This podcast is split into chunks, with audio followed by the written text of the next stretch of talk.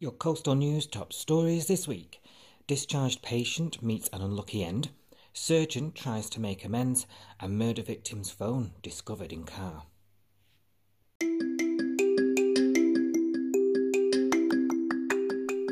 Hello, this is Coastal News, an unofficial home and away podcast where we dissect the latest episodes and discuss the happenings and residents of our favourite fictional town, Summer Bay.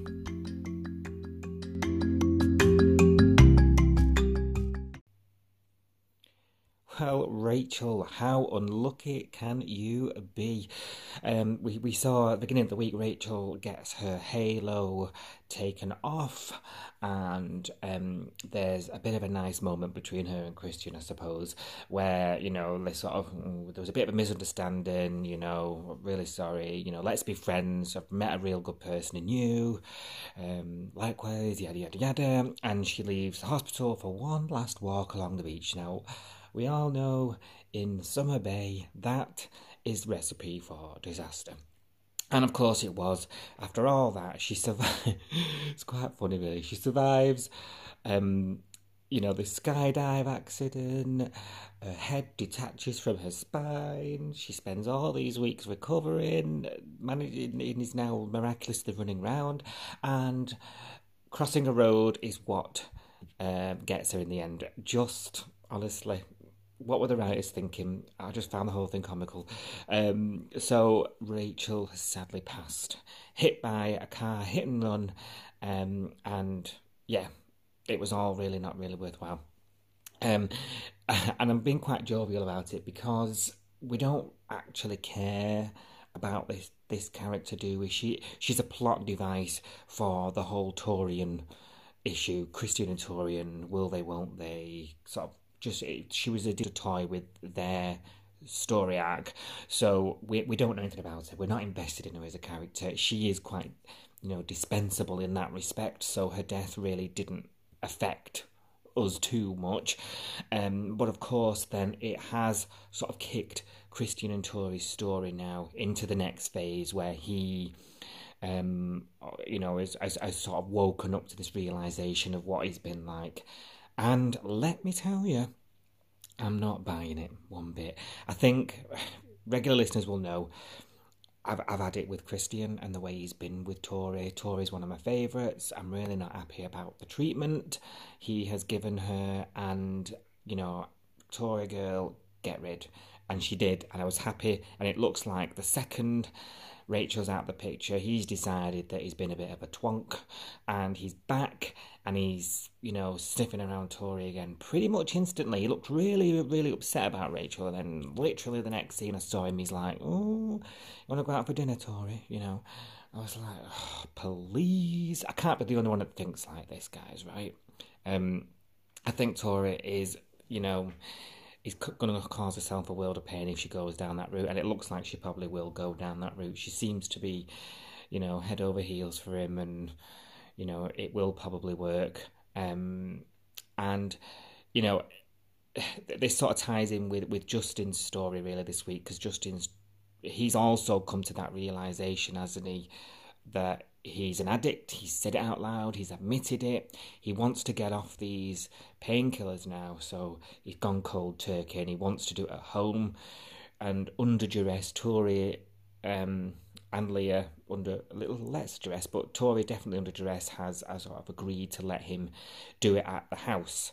And obviously, Christian comes over and, you know, he's, oh, I'll offer some help um, you know, I'll, I'll, I'll, give you some help. And while, while Justin's going cold turkey, and you know, sort of ends up back in the good books of Tori, and I'm, I'm literally screaming at the TV like, "Get him out!" You know.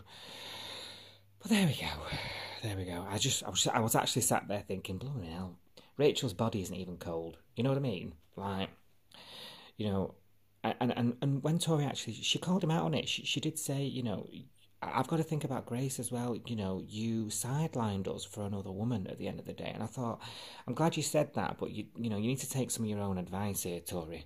Um, and obviously Justin's really she uh, focus on Justin, right? If you're going to help him, and he's you know he needs he need I think he needs that that focus. I'm still not sure whether to believe Justin at this. You know, is he serious about going to counselling and and getting all the help he needs, not just locking himself in the bathroom? You know.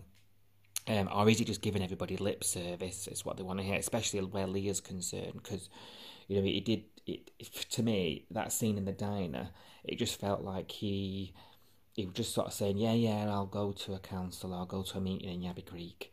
You know, it, you know, it, is he going to go? You know, seriously? Is he, he going to take it seriously? I'm at the point where, after all these months of all this going on, I don't believe he he will. He had a really nice scene with Irene, though, obviously, who's very averse to addictions and whatnot.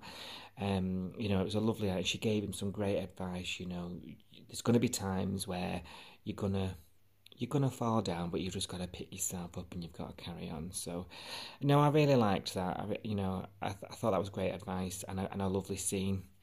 Um, the jury's out for me about whether Justin um, will get well. We'll, I suppose we'll see as the episodes unfold. Um, and, and the jury's out as well on Christian because, well, it's not really. You know, I've made my mind up about him. There we go. I know a lot of people are fans of Torian, um, you know, so by all means share your thoughts with me, but I'm just just not feeling it. We know Justin didn't make it to the um, the counselling session though, don't we? Mm-hmm.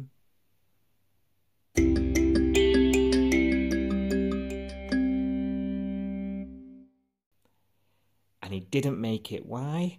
Because a phone was found in his car. Not any phone, apparently Susie's phone.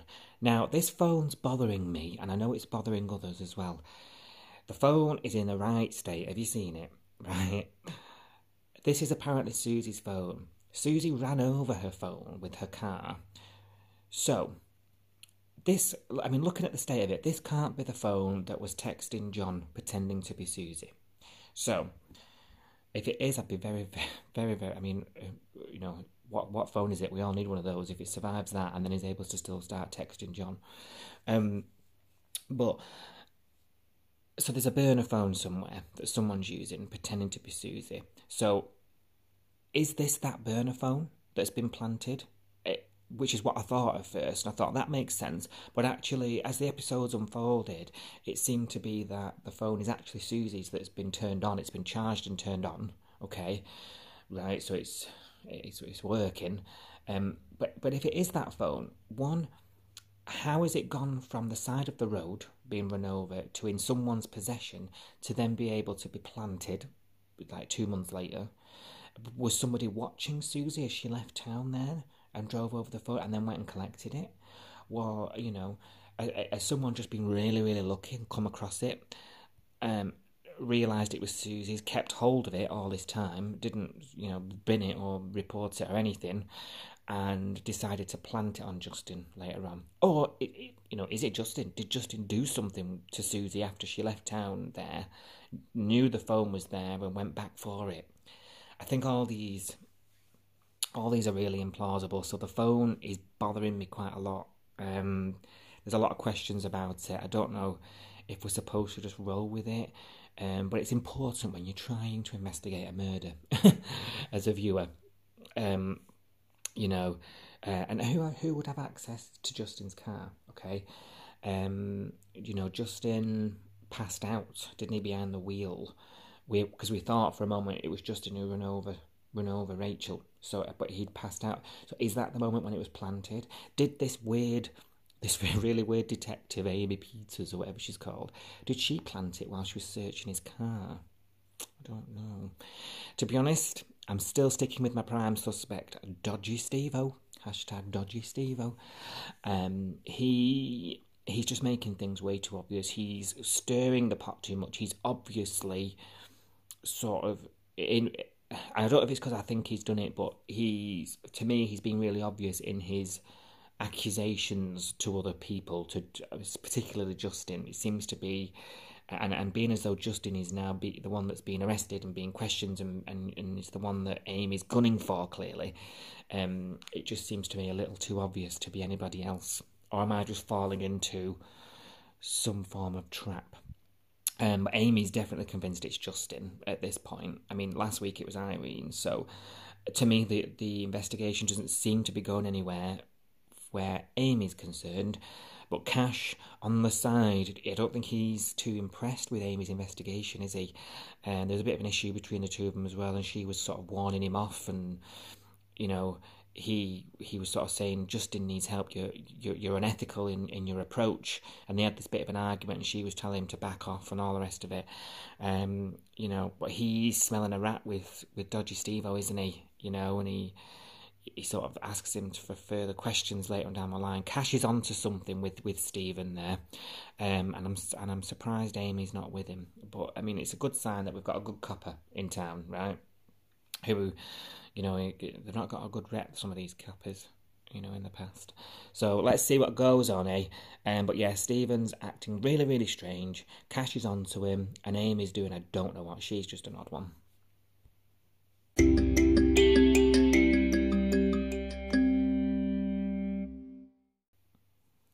Now, Chloe's looking remarkably well after her operation, her surgery, following her impalement from the explosion of the taco truck the other week.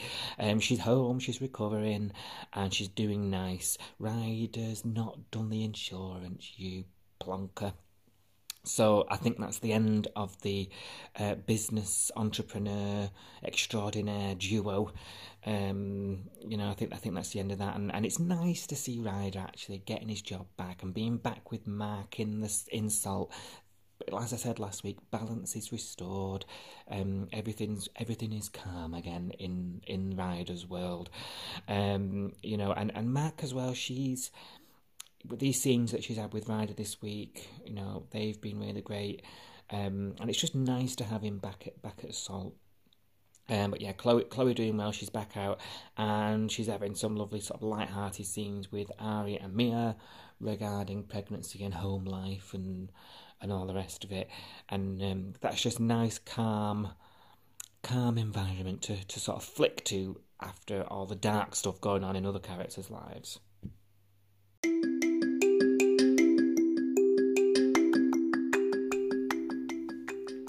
Please share, like, subscribe, follow, whatever it is you need to do to this podcast so that you're reminded of future episodes, new ones every week, uh, being published on your you know your podcast platforms, Spotify, Google Podcasts, and Apple.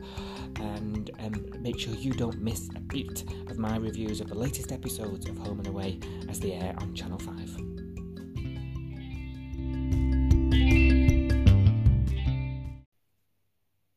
So Jasmine as well. Well, can't not mention Jasmine this week. She woke up from her coma. Um, I think it's quite interesting. Chloe's sort of at home re- recuperating and getting on with life, and she was in a worse way. Jasmine was sort of giving people, you know, first aid before anything happened to her during this explosion, but she seems to have come off worse off. She's woke up and she's got amnesia. at one point during the week, it was a bit like, oh, if somebody says Dal, there's been an explosion. One more time. I thought, oh god. Um, but yeah, no, she she she took that really bad, didn't she? Eventually got an epilepsy diagnosis. So, have we got a bit more of a long term story coming here for Jasmine in an epilepsy storyline? I think that could be really interesting for her actually, and you know, different side to Jasmine. She's a real fit, um, young you know, character. She's into all that and, you know, life and fitness and she's running businesses and she works at hospital. How will epilepsy influence her life now and change things for her? I'm quite looking forward to seeing that if that's the way that's going to unfold. Um, so, so yeah, watch this space. But th- thankfully, she got that diagnosis, and hopefully, and we've not been back to her yet, but hopefully, she makes a nice, speedy recovery soon, and we'll see her back to her normal self. Um, Irene was a bit worried, wasn't she, at one point? Um, but no, she'll be back home in no time, I'm sure, um, and, and, and back to her old self.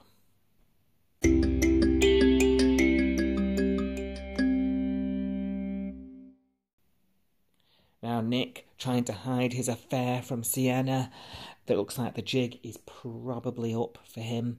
Um, Allegra knows, Tane knows, too many people know now, and um, I'm really fed up of seeing Sienna's smirks from afar um, because she's playing a game, and obviously she got Bella that job just to toy with Nick, didn't she?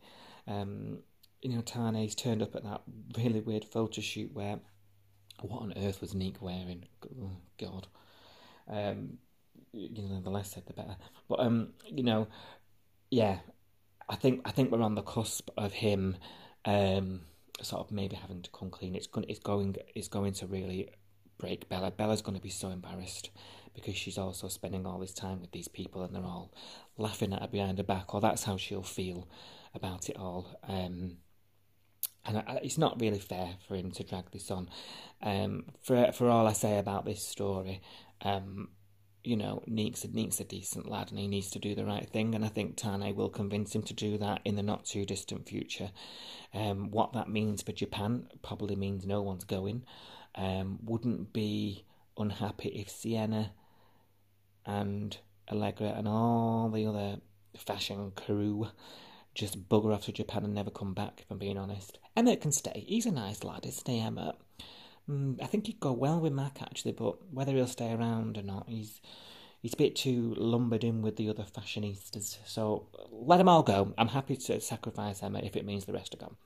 Um, and hopefully things don't get too rough for Bella. Um, you know, come full circle with Bella a couple of times, you know, from hating her to loving her to hating her to loving her, but you can't deny that she's had a really bad life and, you know, she just needs a nice boy and be happy. Um, you know, but of course these things never run smooth in Summer Bay, do they? So there. Hopefully, you know, she over time will come round and forgive him or you know, realizes she's better off, and he's just happy either way. But yeah, this scene, which I'm assuming is is imminent, of him having to tell Bella, is gonna be is gonna be a wrencher.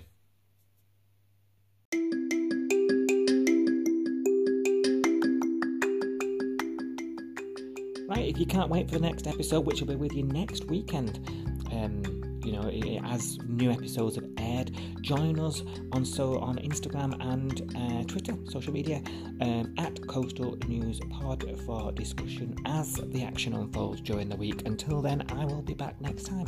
I'll speak to you next week. Bye bye.